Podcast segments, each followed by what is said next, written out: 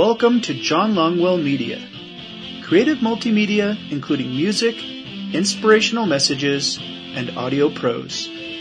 Today's message is entitled The Power of Worship, recorded on May 14th, 2017, at Revived Church in Rio Rancho, New Mexico.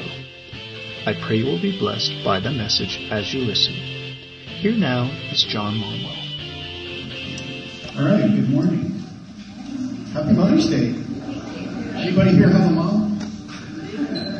Awesome. That's good. I was just making sure. Um, we are very blessed. In fact, I want to pray for our moms before we uh, start our service today.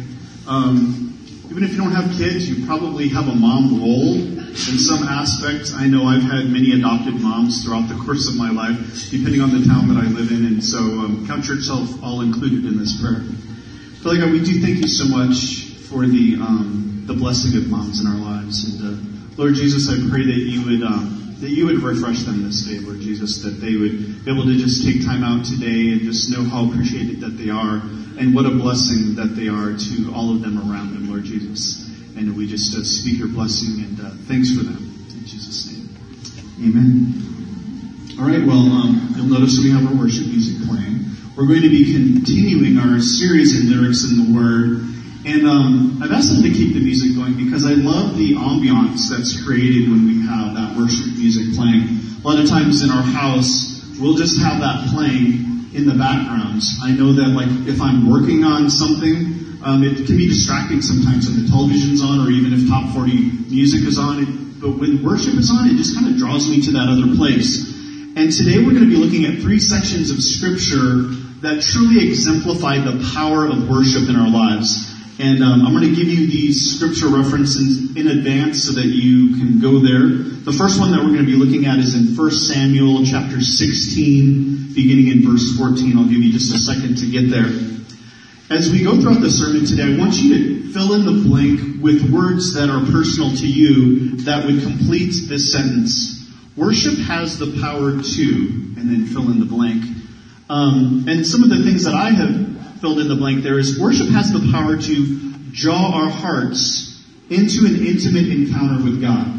It's not by mistake that the format of our Sunday service is praise and worship first and then a time of the Word. You know, we all come into Sunday morning service with stuff from the week, even stuff from the day. Stuff that can be distracting, stuff that can be concerning to our hearts. And when we allow that time of praise and worship, it pushes that stuff aside and it makes it a little bit easier for us to have that intimate encounter with um, the Lord of all the universe. The second thing that worship has the power to do is help us express our core devotion to our Creator.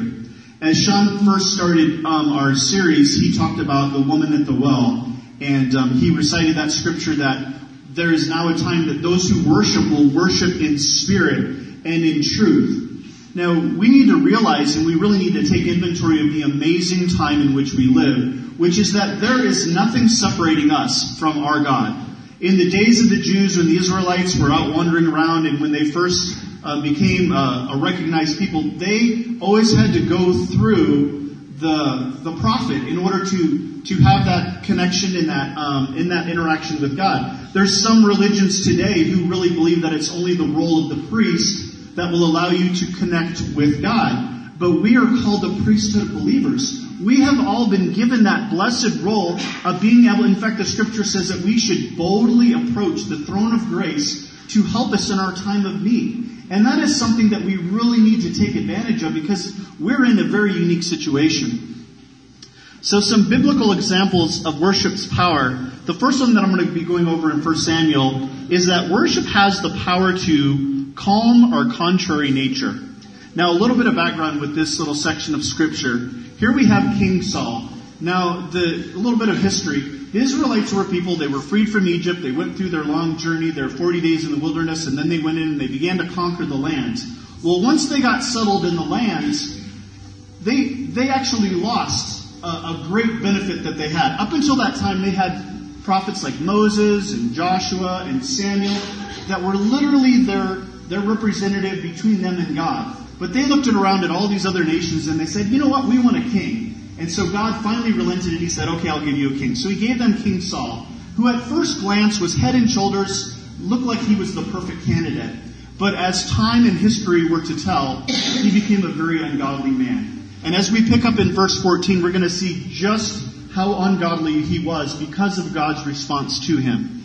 1 Samuel 16, picking up in verse 14.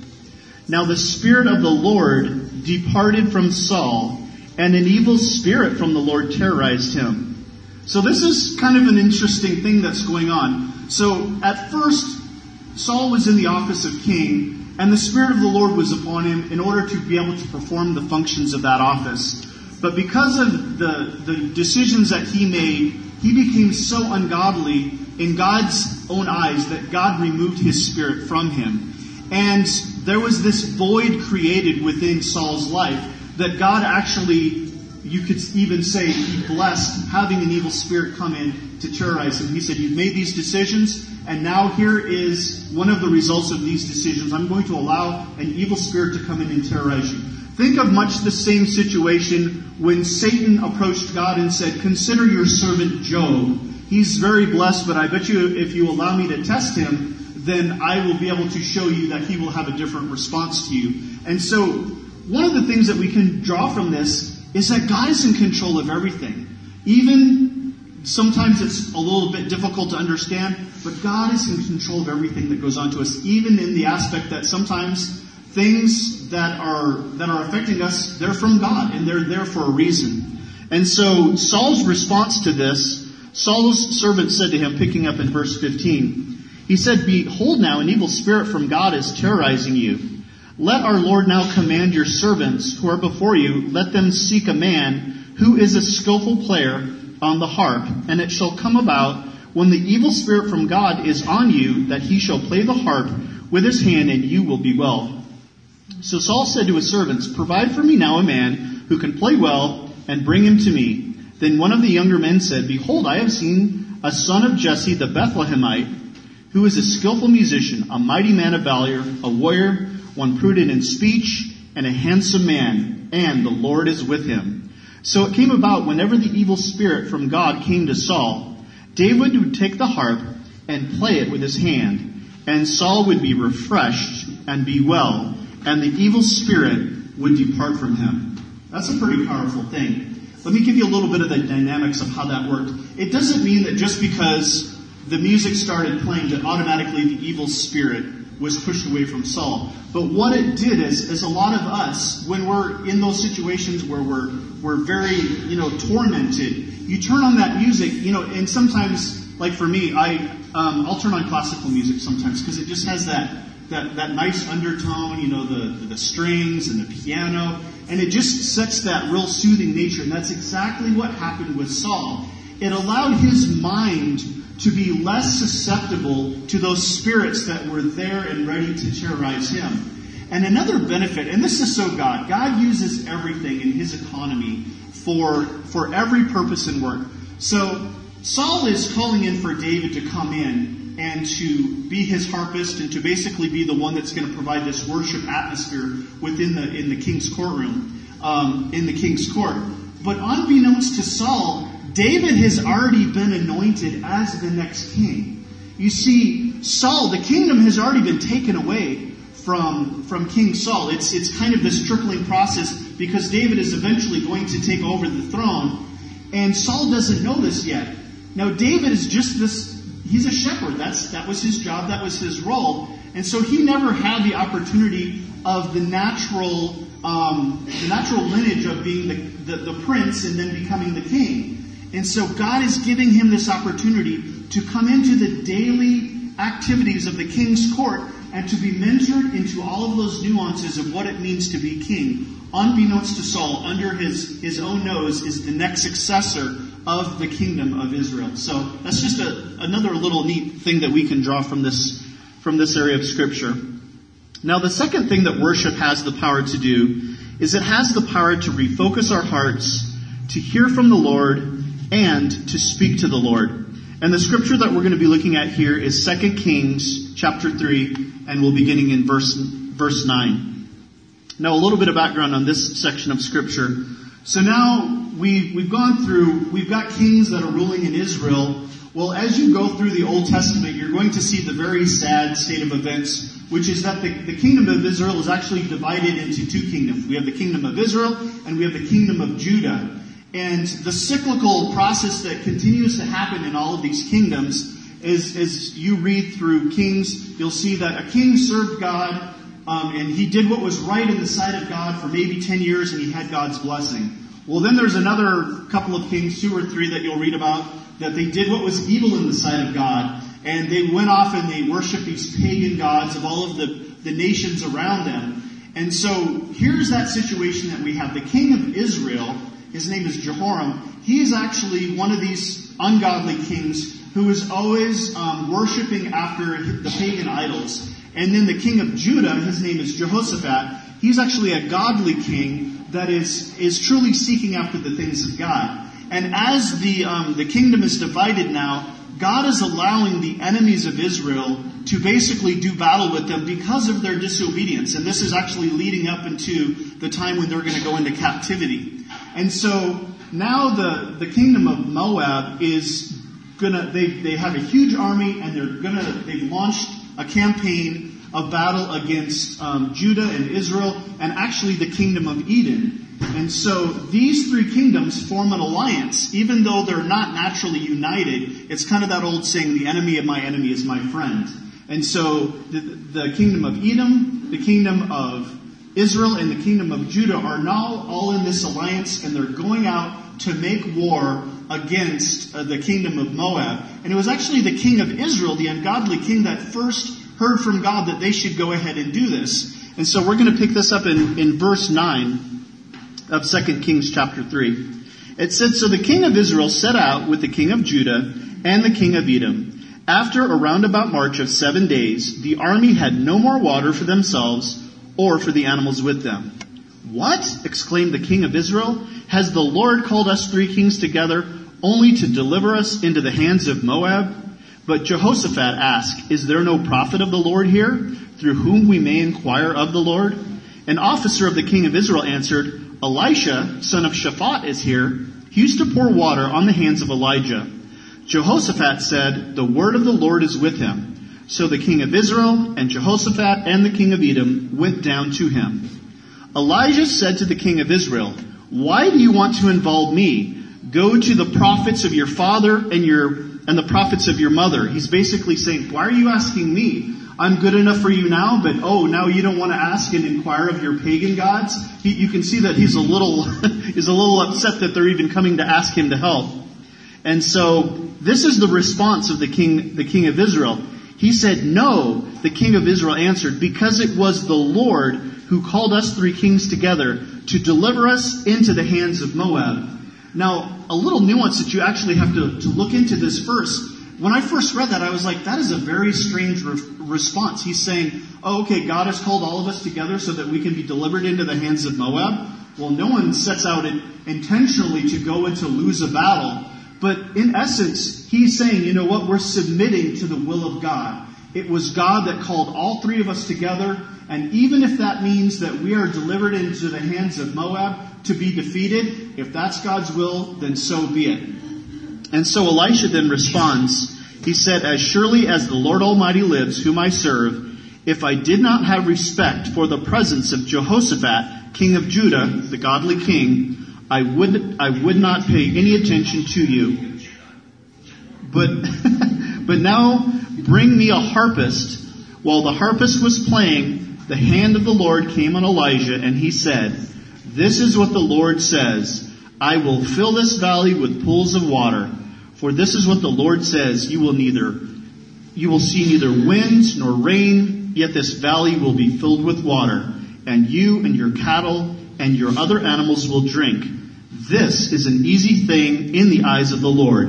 He will also deliver Moab into your hands. So this is an amazing response, but I want, I want us to look at the steps that that precede up. It's, it's always easy to just quickly rush through the scripture and not really take a moment to just kind of dwell in what it is that we're, that we're reading here. So Elisha initially is just in his house kind of doing his own thing. Now normally when a king would want to inquire of God, he would send for the prophet.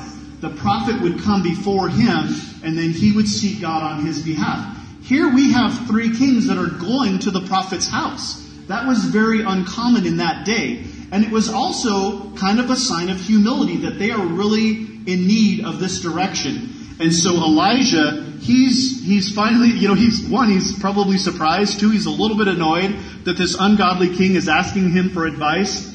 And so when he finally says, okay, I will agree to seek God on your behalf, he's saying, you know, I always look at it like, you know, you see these, these old movies from the 80s where the business guys are there in the middle of the afternoon. It's like, man, I need a drink before we have this meeting. This was kind of, this was kind of, uh, Elisha's way of saying, I need to do something to calm my spirit. He goes, could you please bring in somebody that can, that, so we can do a little bit of worship before I go in and simply ask of God and inquire of God. And so the harpist comes in, he begins to play, he begins to, to play, and now Elisha's heart is in a place where he can seek, he can pray to God, and he can hear from God.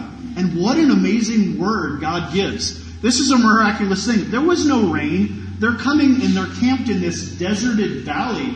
And Elijah says, you know what? There's going to be pools of water enough for everyone in your, in your company, for your animals, for your horses, for all of your army. And not only that, but God is going to give the kingdom of Moab into your hands. So we see the power of worship even just in being able to kind of get over that hurdle where Elijah needed to refocus his heart and his mind in order to hear from the Lord. Now, I know myself, and I had mentioned earlier that I focus better when music is playing in the background. I encourage, if you have the opportunity at work to put on some worship music, even if it's just, you know, softly in the background, or even in your home, have that running, you know, just throughout the day. I know we go over to some of our friends' house and they have, they have YouTube on with Bethel or Hillsong, and it's just an amazing ambiance that's created within your home. I call it a holy perimeter. It's almost like, you know, you can draw a line. As far as that music can, can protrude out into, into the public areas, you know, we have our, we have our security screen door open during the summertime. So t- sometimes I'll come home and I'll hear the music as I'm driving up into my driveway. And it is such a beautiful thing to be able to behold. The second thing that worship helps us to do is it helps us to get out of our own way so we can connect with God. And worship is amazing because, you know, sometimes, you know, I don't know if you've ever tried to pray and you feel like your prayers are just very empty. It's kind of like they just go out of your mouth and they just kind of fall to the ground. Worship gives us that ability to connect with God, spirit, little s, to spirit, big S, in a way that I can't even explain half of the time. It just, I'll hear, I'll hear a certain song, you know, one of the worship songs that we're getting ready to do, and before I even can set myself down to practice, I'm already in that time of worship. It's just, it's just such a beautiful thing. Now the last example that we're going to go over is an example of extreme power released when we worship in the midst of our greatest trials. And we're going to be looking at the story of Paul and Silas when they are in prison. And this is found in Acts chapter 16, beginning in verse 16. Once when we were going to the place of prayer, and this is Paul, we were met by a female slave who had a spirit by which she predicted the future. Now this was not a godly spirit. This was a de- demonic spirit that this young girl had. She earned a great deal of money for her owners by fortune telling. Little side note. If, if we can see in scripture where fortune telling abilities come from, then that should give you a good idea of things that you should stay away from tarot cards, Ouija boards, you know, those little things that they publish in the news, newspapers, even, you know, the, all of the, the, like the Pisces and the Virgo and the Scorpio, all of those little things, they come in as these little postcards that say, oh here, just read this. This is just neat stuff that you can, that you can relate to that will help you see. And, and people go, oh wow, I, I read my, I read my algorithm or whatever it is. I read my thing the other day and it was right on the money. You know, it's right on the money in, in a very demonic way because the enemy does have the ability to have spirits working in your life if you will let them. So guard your hearts, guard your minds to those things that you allow to come into your brain. So that was just a preview. It wasn't even in the sermon. Um, so anyway, it said she earned a great deal of money for her owners by fortune telling. And she followed Paul and the rest of us shouting, These men are servants of the Most High God who are telling you the way to be saved. You know, at first that was probably a really cool thing. It's like, wow, we got our own little entourage here, got this little girl kind of proclaiming all of the truth about us. Well, it was good for maybe about the first 15 minutes. And then it said she kept this up for many days. And finally Paul became so annoyed that he turned around and said to the Spirit, in the name of Jesus Christ, I command you to come out of here. I, often think of like, you know, you see the grandparents and the little grandchild comes up to them and they start asking the grandparent all these different questions, like, why is the sky blue? Well, you know, there's actually the light in the sun and blah, blah, blah. And they're answering, and then they get to that, that cycle of, well, why? Well, why? Well, why? And then they're finally going, why don't you go see your mom? Stand in the kitchen. Go help your dad in the garage. You know, just like, oh my goodness. And so this is, so finally Paul and Silas have become flustered by this girl, even though she's saying the truth. It's like this broken record that's just constantly going on. And so they, they cast out this evil spirit from this young girl and at that moment, it said the spirit left her.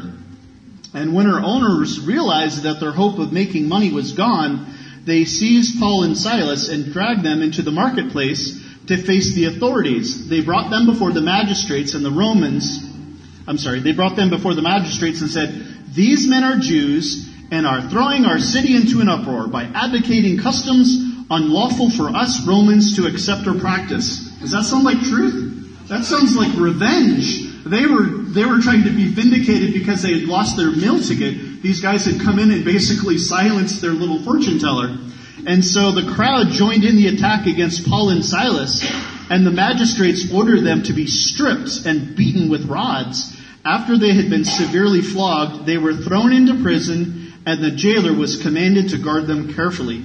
When he received these orders, he put them in the inner cell and fastened their feet in stocks. Now, a little bit of background on this. So here we have Paul and Silas.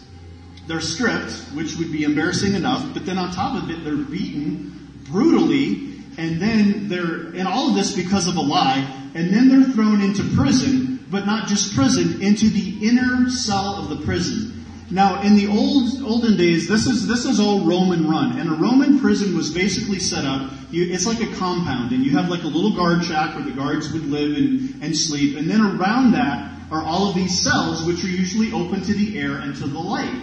While the inner cell, you could basically consider it's like a dungeon. It's usually on the lower level of the cell, you have to drop them down. There's no airflow. There's no light. And the prison cell usually runs adjacent to the sewer of the prison. So we've got all of these things coming together and then to add increased misery on top of it, it said that their legs were shackled in this, um, in these fetters. And if you think about that, think about the old colonial days where you used to see the colonists that got in trouble, they got their, their hands and their head through that wood device there. Well, this was a long piece of wood with these torturous shackles that were placed on their ankles. Their legs were spread apart as far as they could go. And so they're in this situation and they don't know what, what their outcome is going to be. But this is their response. And we'll pick up in verse 25. It says, About midnight, Paul and Silas were praying and singing hymns to God, and the other prisoners were listening to them. Now I've often wondered what what could have they have been singing? They didn't have Hillsong, they didn't have Bethel or any of these great worship, you know, folks to listen to, but they had the Psalms. And there's this very specific psalm that is almost written for their exact situation. And I want to read this to you. It's Psalm 119, and I'm going to be reading in verses 57 through 64. It says, The Lord is my portion. I promise to keep your words. I entreat your favor with all my heart. Be gracious to me according to your promise. Now they're not just reading these words, they're singing these words. They're singing these words with passion. When I think on my ways, I turn my feet to your testimonies. I hasten and do not delay to keep your commandments. Now this is the one that really applies to them. Though the cords of the wicked ensnare me, speaking of those shackles on their feet, I do not forget your law. At midnight I rise to praise you because of your righteous rules. I am a companion of all who fear you, of those who keep your precepts. The earth, O Lord, is full of your steadfast love. Teach me your statutes. That's just, that's just awesome. And so, about midnight, Paul and Silas, they were praying and singing hymns to God, and the other prisoners were listening to them. It's almost as though they probably couldn't see them, but they could hear that music coming up from the ground, and they're like, wow, where's this amazing music coming from? And here was God's response to them seeking Him in spite of the most horrendous trials they were going through. Verse 26 it says, Suddenly there was such a violent earthquake that the foundations of the prison were shaken. At once all the prison doors flew open and everyone's chains came loose. The jailer woke up and when he saw the prison doors open, he drew his sword and was about to kill himself because he thought the prisoners had escaped. Now, we were told earlier in the verse that this guard was told to watch these prisoners carefully. And usually in Roman law, when that kind of an instruction is given, it means if something happens to them and, they escape, guess what? Something's going to happen to you, and it's probably not going to be very good. In fact, we can we can almost infer from this scripture that um, this guy was under a death sentence if something if these prisoners were to escape because his response now in thinking the prisoners have escaped is he said, you know what? I would rather take my own life than to throw my myself at the unmerciful hands of the Roman leaders above me. And here was Paul's response. He could have had so many other responses, but here was Paul's response. Do not harm yourself. We are all here. They could have waited for the guard to kill himself and they could have simply walked right out of that prison. But the compassion of Christ was upon them. And the jailer called for the lights, rushed in and fell trembling before Paul and Silas. He then brought them out, asked, Sirs, what must I do to be saved? They replied, Believe in the Lord Jesus, and you will be saved, you and your household. Then they spoke the word of the Lord to him and to all the others in his house. At that hour of the night, the jailer took them and washed their wounds. Then immediately he and all his household were baptized. The jailer brought them into his house and set a meal before them. He was filled with joy because he had come to believe in God, he and his whole household. Now I want us to, I want us to not miss this. You know, we, we look at a, a timeline of events and choices that we can make. They could have very easily, just like I said, made that choice to just extricate themselves quietly, you know, you know, uh, escape from that prison under the, the cover of darkness, but they didn't. They chose to interact with the very ones that were their, their captors. It was, it was something so led by the Spirit of God and something in response to that. They were already in that heart of worship before God. They were already connecting with God. They were listening to God. And that's why it's so important for us to be available to what the voice of the Lord would tell us because we don't know how God will use us to turn a situation around. I can't tell you how many times my wife has talked to me about her coworkers, how she's had friction with in the past. Oh, I just, I have such a difficult time with this one person. And then two months later, her and this other lady are just best of friends because the Lord has moved on their behalf because of her just being open to the Spirit of God moving in her workplace. And it's just, it's so cool to see and I almost just like, well, I'm just going to wait because I know this is going to turn around. It may be this way this time, but I know given time, she's so open to the, to the movement of the Spirit in, in her place of, of work that it's just, it's just a wonderful praise report. And so, the last couple of things that I'd like to leave you with are this. When we worship God, the Bible says He inhabits, which basically means He sits enthroned upon the praises of His people. And this is found in Psalm 22. I'm just going to read the first five verses. It says, My God, my God, why have you forsaken me? Now it's interesting how a lot of these Psalms are, they're basically these cries out of the, the calamity in which people are in. You know, it's like that wasn't written like, oh God, you're such a great God. You know, but these are, these are little cries out, God, you, I feel like you're not there. Where are you? And he says, far from my deliverance are the words of my groaning. Oh my God, I cry by day, but you, you do not answer, and by night I have no rest. Yet, you are holy. Oh, you are enthroned upon the praises of Israel. In your fathers in you our fathers trusted. They trusted and you delivered them. To you they cried out and were delivered. In you they trusted and were not disappointed. I'm going to go ahead and ask the worship team to come back up. We're going to um, we're going to conclude with one more worship song. But before I do that, I want to invite you as we sing this song. See, when we worship, we pull the glory of God down into the midst of whatever trial we are dealing with. Let me say that again. When we worship, we pull the glory of God down. And you know what? It's like it, the, the Bible says that we can't serve two masters. And what's great is sometimes even when we're when we're in misery, when we're in depression, we are serving the master of misery. We're serving the master of sadness. Because sometimes, you know, sometimes there's an emotion that we have no control over. But sometimes when we stay in that place, we're choosing to stay in that place where God is saying, you know what, there are other options. And sometimes it's not easy to choose those options, but I want to encourage your heart to simply respond. And, and there's no quick fixes, there's no formulas in the Bible, but I can honestly say that if I had a toolbox of Christian tools, I would consider worship as my crowbar. Because worship has had the ability to pry me loose from some of the most challenging and difficult trials that I have ever been in the midst of. And sometimes all it takes is just this. You begin to start that worship music. You begin to invite the Spirit of the living God to come in and say, God, I don't know where it is that I need to be. I don't even know how to take the first step in that direction, but I know I can respond to you. Worship is our core devotion created to serve and to respond to the God of the universe as, as Pastor Sean said, we're all created to worship something. It's what we choose to affix our gaze upon to worship. So, when we worship, we pull down the glory of God into the midst of our trials. It's like the man that Jamie last week had, had talked about that wrote the song It Is Well. He had lost his children, and yet in the midst of all of his trials, he said, you know what? My response is to choose God. Are you in the midst of something today?